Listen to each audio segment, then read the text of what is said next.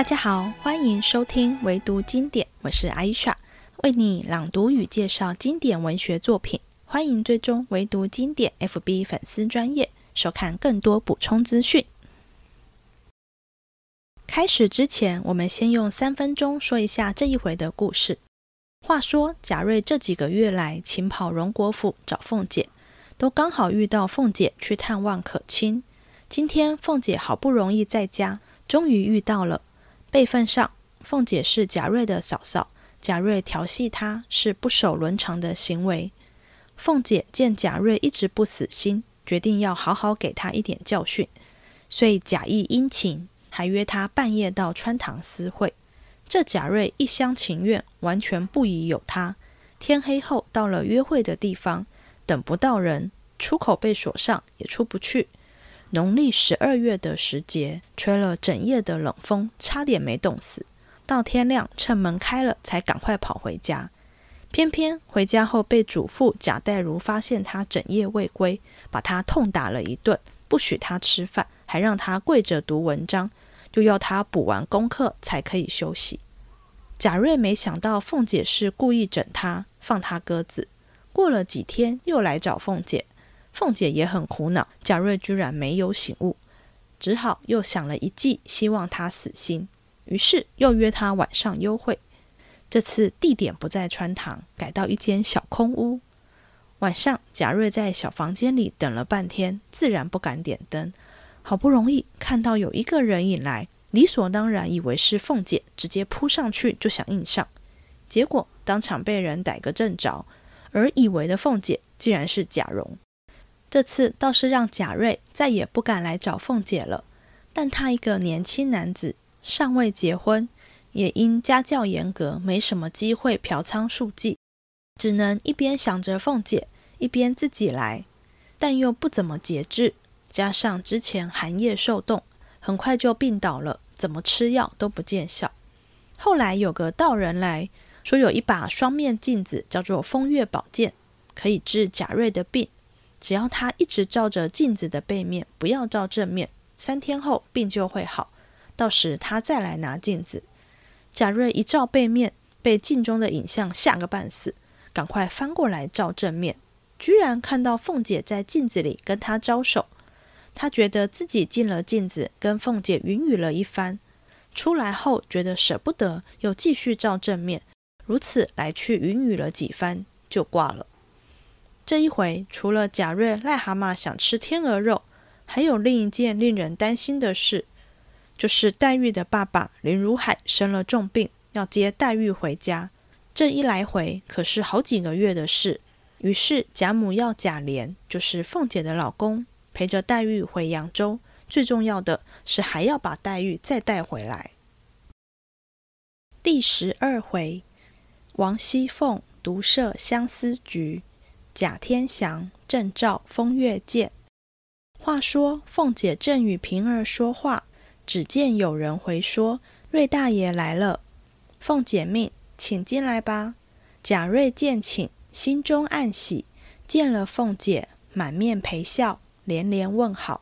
凤姐也假意殷勤，让座让茶。贾瑞见凤姐如此打扮，越发苏倒，因行了眼，问道。二哥哥怎么还不回来？凤姐道：“不知什么缘故。”贾瑞笑道：“别是路上有人绊住了脚，舍不得回来了吧？”凤姐道：“可知男人家见一个爱一个，也是有的。”贾瑞笑道：“嫂子这话错了，我就不是这样人。”凤姐笑道：“像你这样的人能有几个呢？十个里也挑不出一个来。”贾瑞听了，喜得抓耳挠腮，又道：“嫂子天天也闷得很。”凤姐道：“正是呢，只盼个人来说话解解闷儿。”贾瑞笑道：“我倒天天闲着，若天天过来替嫂子解解闷儿，可好么？”凤姐笑道：“你哄我呢，你哪里肯往我这里来？”贾瑞道：“我在嫂子面前，若有一句谎话，天打雷劈。”只因素日闻得人说嫂子是个厉害人，在你跟前一点也错不得，所以唬住我了。我如今见嫂子是个有说有笑、极疼人的，我怎么不来？死了也情愿。凤姐笑道：“果然你是个明白人，比荣儿兄弟两个强远了。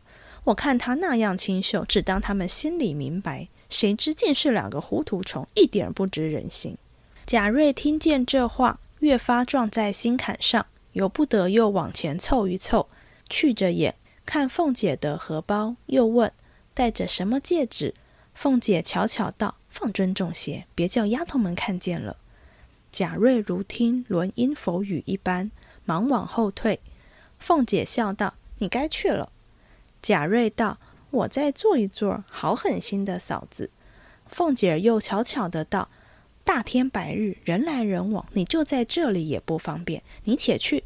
等到晚上起了更，你来，悄悄的在西边穿堂等我。”贾瑞听了，如得珍宝，忙问道：“你别哄我，但是那里人过得多，怎么好躲呢？”凤姐道：“你只放心，我把上夜的小厮们都放了假，两边门一关，再没别人了。”贾瑞听了，喜之不尽，忙忙的告辞而去，心内以为得手。盼到晚上，果然黑地里摸入荣府，趁掩门时钻入穿堂，果见漆黑。无一人来往，贾母那边去的门已倒锁了，只有向东的门未关。贾瑞侧耳听着，半日不见人来，忽听咯噔一声，东边的门也关上了。贾瑞急得也不敢择声，只得悄悄出来，将门焊了焊，关得铁桶一般。此时要出去亦不能了，南北俱是大墙，要跳也无攀援。这屋内又是过堂风，空落落的。现是腊月天气，夜又长，朔风凛凛，沁肌裂骨，一夜几乎不曾冻死。好容易盼到早晨，只见一个老婆子先将东门开了，进来去叫西门。贾瑞求他背着脸，一溜烟抱了肩跑出来。幸而天气尚早，人都未起，从后门一进跑回家去。原来贾瑞父母早亡，只有他祖父戴如教养。那戴如素日教训最严，不许贾瑞多走一步，生怕他在外吃酒赌钱，有误学业。今忽见他一夜不归，只料定他在外非饮即赌，嫖娼宿妓，哪里想到这段公案，因此也气了一夜。贾瑞也捏着一把汗，少不得回来撒谎。只说往舅舅家去了，天黑了，留我住了一夜。黛如道：“自来出门，非禀我不敢擅出，如何昨日私自去了？据此也该打，何况是撒谎？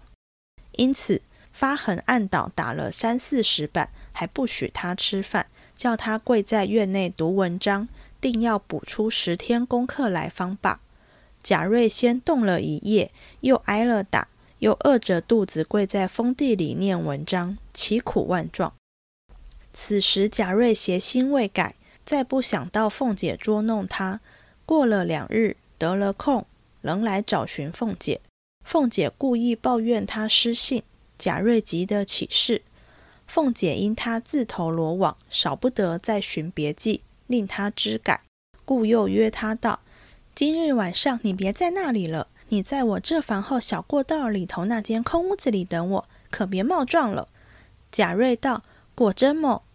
凤姐道：“你不信就别来。”贾瑞道：“必来，必来，死也要来的。”凤姐道：“这会子你先去吧。”贾瑞料定晚间必妥，此时先去了。凤姐在这里便点兵派将，设下圈套。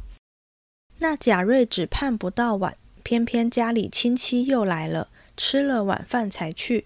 那天已有掌灯时候，又等他祖父安歇，方溜进荣府，往那夹道中屋子里来等着。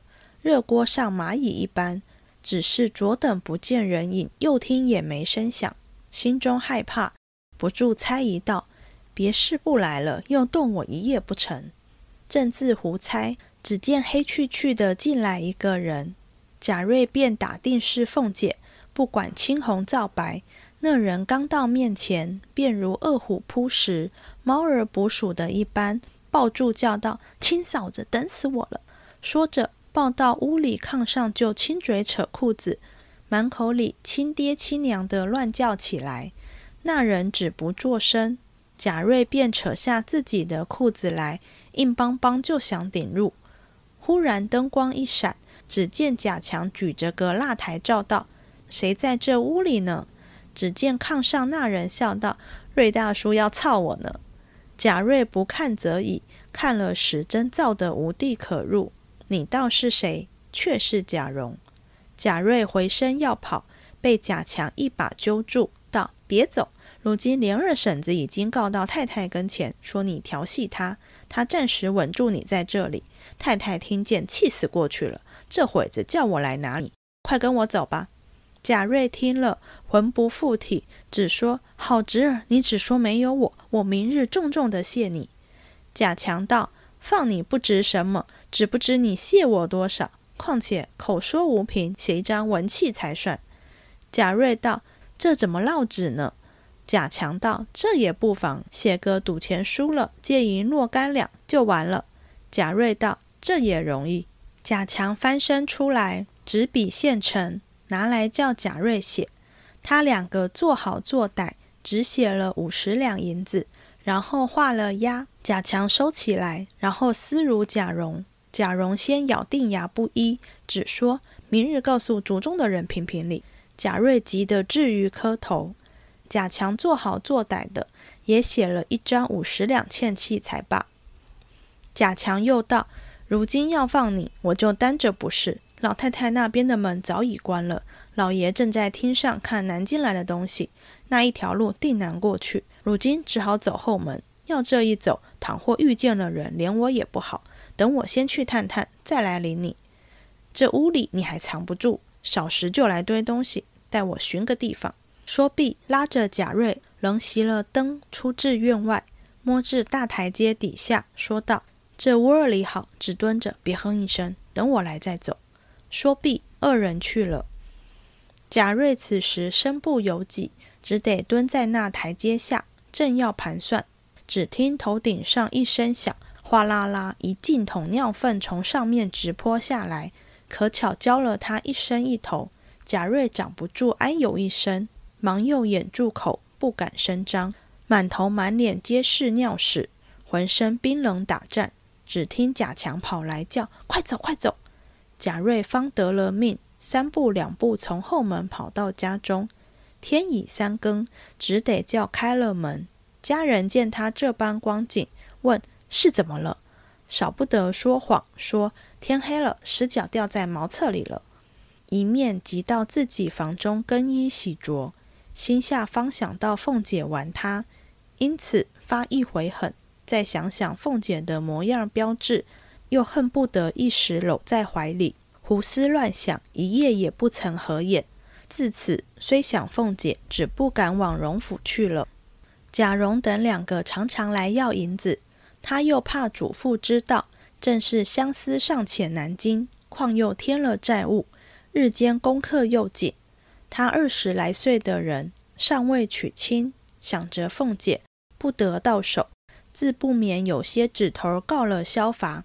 更兼两回动脑奔波，因此三五下里夹攻，不觉就得了一病，心内发膨胀，口内无滋味，脚下如棉，眼中似醋，黑夜作烧，白日长倦，下逆遗精，素痰带血，诸如此症，不上一年都天全了。于是不能支援，一头躺倒，合上眼还只梦魂颠倒，满口胡话。筋部异常，百般请医疗治，诸如肉桂、附子、鳖甲、麦冬、玉竹等药，吃了有几十斤下去，也不见个动静。树又腊尽春回，这病更加沉重。黛如也着了忙，各处请医疗治，皆不见效。因后来吃独参汤，黛如如何有这力量，只得往荣府里来寻。王夫人命凤姐称二两给她。凤姐回说：“前儿新进替老太太配了药，那整的太太又说留着送杨提督的太太配药，偏偏昨儿我已经叫人送去了。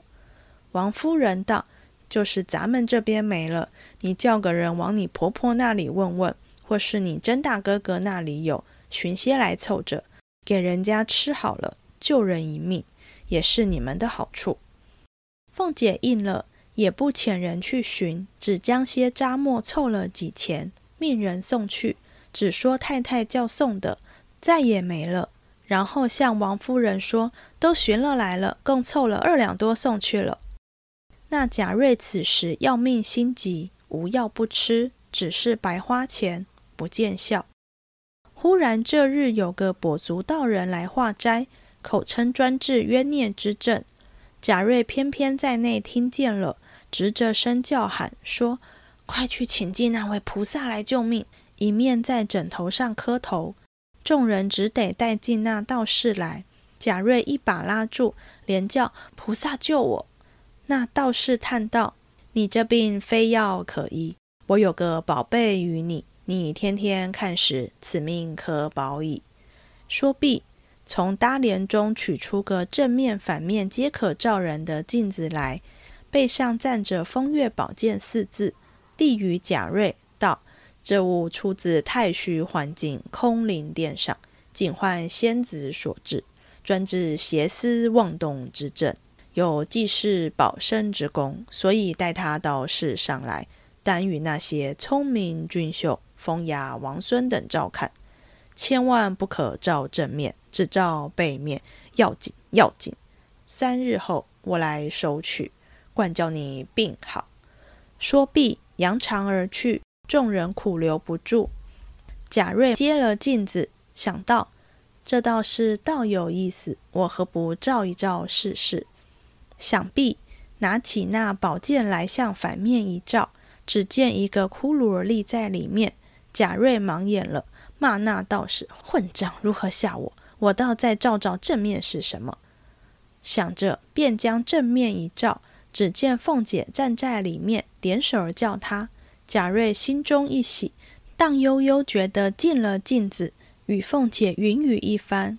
凤姐人送他出来，到了床上。哎呦了一声，一睁眼，镜子重新又掉过来，仍是反面立着一个骷髅。贾瑞自觉汗津津的，底下已移了一滩金，心中到底不足，又翻过正面来，只见凤姐还招手叫他，他又进去，如此三四次。到了这次，当要出镜子来，只见两个人走来，拿铁锁把他套住，拉了就走。贾瑞叫道：“让我拿了镜子再走。”只说这句，就再不能说话了。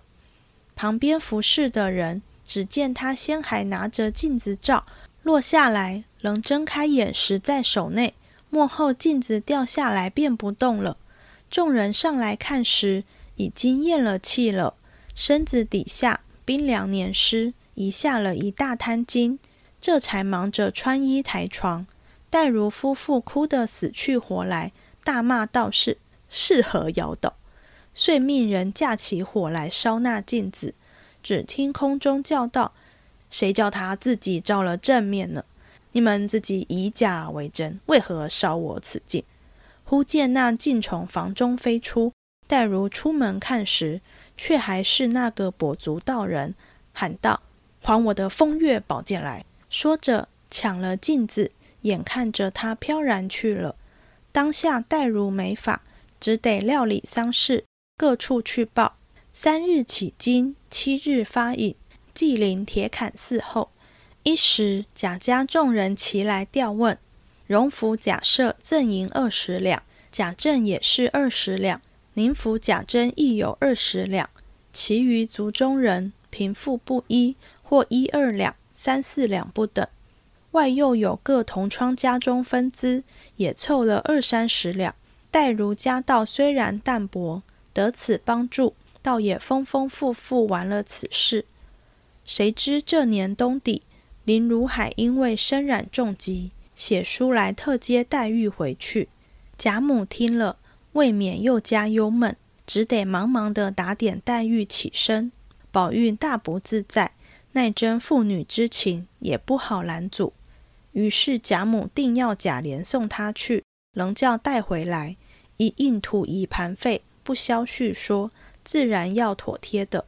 作速择了日期，贾琏同着黛玉辞别了众人，带领仆从登舟往扬州去了。要知端地，且听下回分解。这一回几乎都在写贾瑞，我们当然要好好聊一下这个短命的色鬼。我们在这一回看尽贾瑞的丑态，尤其是第二次在厢房等凤姐，看到人来就想应上，毫无情趣可言。大家听完这一回，是觉得贾瑞自作孽不可活，还是觉得他很笨，又或者觉得凤姐很坏，直接把他骂走就好，何必假意引他上钩呢？这一回也常被我跳过。一个男人的龌龊言行实在不太吸引人，但最近反复看了几次，开始觉得贾瑞有一点可怜。大家试想一下，一个二十几岁、年轻气盛。血气方刚的男子，没有尝过恋爱的滋味。跟他年纪差不多的男性亲友，像贾琏、贾蓉、薛蟠，不是已婚就是有了小妾，而他已到适婚年龄，没有对象，也还没结婚。有一天，在秋高气爽的时节，美丽的花园中巧遇一位美貌的少妇，他能不心动吗？说凤姐美貌，可不是情人眼里出西施。大家还记得在第三回曹雪芹是怎么形容凤姐的吗？说她打扮与众姑娘不同，恍若神仙妃子，身量苗条，体格风骚，粉面含春，微不露。简单说，就是一位身材好、长得漂亮又会打扮的美女。贾瑞心动了。虽然凤姐是有夫之妇，虽然贾瑞的言行轻佻，但心动就是心动。从贾瑞死前的情景来看，他是真的喜欢凤姐，不是单纯看到漂亮女性想调戏玩玩而已。所以上一回在花园里，他只看到凤姐对他笑意盈盈，没有察觉凤姐说的话是在拒绝他。凤姐夸了他两句，便说现在要赶去见王夫人他们，下次有空再说。又叫贾瑞赶快回去入席。如果女方也有意，再忙都会再多说几句，而不是一面说自己忙，一面又催对方离开。也是因为贾瑞没有察觉，所以后来去了几次荣府，没见到凤姐，还不肯罢休。虽然凤姐是真的刚好不在，不是刻意躲他，已知道这一回终于见到心上人，晚上被放鸽子，吹了整夜寒风，还不疑有他，又来找凤姐。凤姐见他知难不退，只好来个更狠的。贾瑞这次总算明白凤姐对自己无意了，虽然再也不敢去找凤姐，但对她的相思之情并未消减，只好靠万能的双手了。从这时候一直到后来，照风月宝剑在幻中云雨了三四次，都是因为不懂得节制，任性认为，以致精气险大亏而亡。贾瑞没有体会到风月宝剑正面映射的是自己心中的欲望，代表纵欲；跛足道人要他只能照背面的骷髅，就是要他克制欲望。这有两层含义：一是贾瑞是否能听他的话，不偷看正面；如果做不到，偷看了正面后，是否能再坚持舍弃正面，只看回背面？能做到就是有自制力。所以道人一来看到贾瑞。才说他的病非医药可救，意思就是只有他自己才能救自己一命。第二层则是呼应第五回太虚幻境入口处的对联：“假作真实真亦假，无为有处有还无。”我们在第五集说过，这也是全书的纲旨。到底什么是虚，什么是真？镜中的影像再真实，都不过是镜花水月，是虚幻的。把虚幻的当了真，还怎么过真实的人生呢？贾瑞没看透，现在虚幻中不能自拔，醉生梦死，其实与死了无异，所以死了也只是刚好而已。其实，在上一回跟这一回，凤姐、平儿、贾瑞的对话中，就埋下贾瑞惨死的伏笔。上一回，凤姐在宁国府花园送走贾瑞后，愤愤地想。贾瑞若真来找他，就叫他死在我的手里。后来平儿听凤姐转述贾瑞的言行，也骂他，叫他不得好死。到这一回，贾瑞自己死来死去的说个不休。凤姐第一次约他时，他说自己必来，死了也情愿。第二次再约他，又说死也要来的。当晚以为是凤姐赴会时，抱着他直说等死我了。与其说贾瑞是死在凤姐手里，或说最后凤姐见死不救，不给人生，倒不如说他是被自己搞死的。如果不是他一厢情愿，以致没察觉凤姐是在拒绝他，以及性方面有所节制，即使在寒夜中受冻，隔日又被打被罚，一个二十几岁、身体健壮的年轻人，何至于久病、气血大损而死呢？同样是思春而亡，杜丽娘浪漫凄美不已，贾瑞就凄惨万状。除了贾瑞，这一回还有一个可怜人。就是贾瑞的阿公贾代儒。贾瑞因父母早亡，是阿公阿妈养大的。这贾代儒能当贾家家属老师，也不是个泛泛之辈。书中说他素日教训最严，贾瑞出门都要经他同意，就是怕孙子在外贪玩学坏，不好好读书上进。因此，贾瑞第一次被凤姐放鸽子，以致彻夜未归，被阿公发现时，就是一顿狠打与处罚。但是这位多年前面临丧子之痛，还要辛苦把孙子带大、望孙成龙的阿公养出来的孙子，却不受教，不止不爱读书，还做出勾搭嫂子、有违常伦的言行。最后年纪轻轻，还没娶妻生子，就一命呜呼了。贾代儒夫妇再次白发人送黑发人，上一次还有孙子可寄托希望。这一次什么都没有，有多心痛，多伤心。最后，在荣宁二府及其他族人的资助下，可怜的阿公阿妈总算风光的办完贾瑞的丧事。这里，我们熟悉的二十两又出现了。荣国府的贾赦、贾政兄弟，以及宁国府的贾珍，都是各资助二十两。大家还记得第六集讲到刘姥姥来荣国府打秋风时？凤姐就是给他二十两银子吗？那时我们在节目中有说到，二十两在《红楼梦》中是个常出现的数字，是一个拿出来好看、办得了事，又不至于太伤荷包的钱。除了荣宁二府的六十两银子，加上同窗集资了二三十两，至少就有八九十两，确实是一笔不小的数字。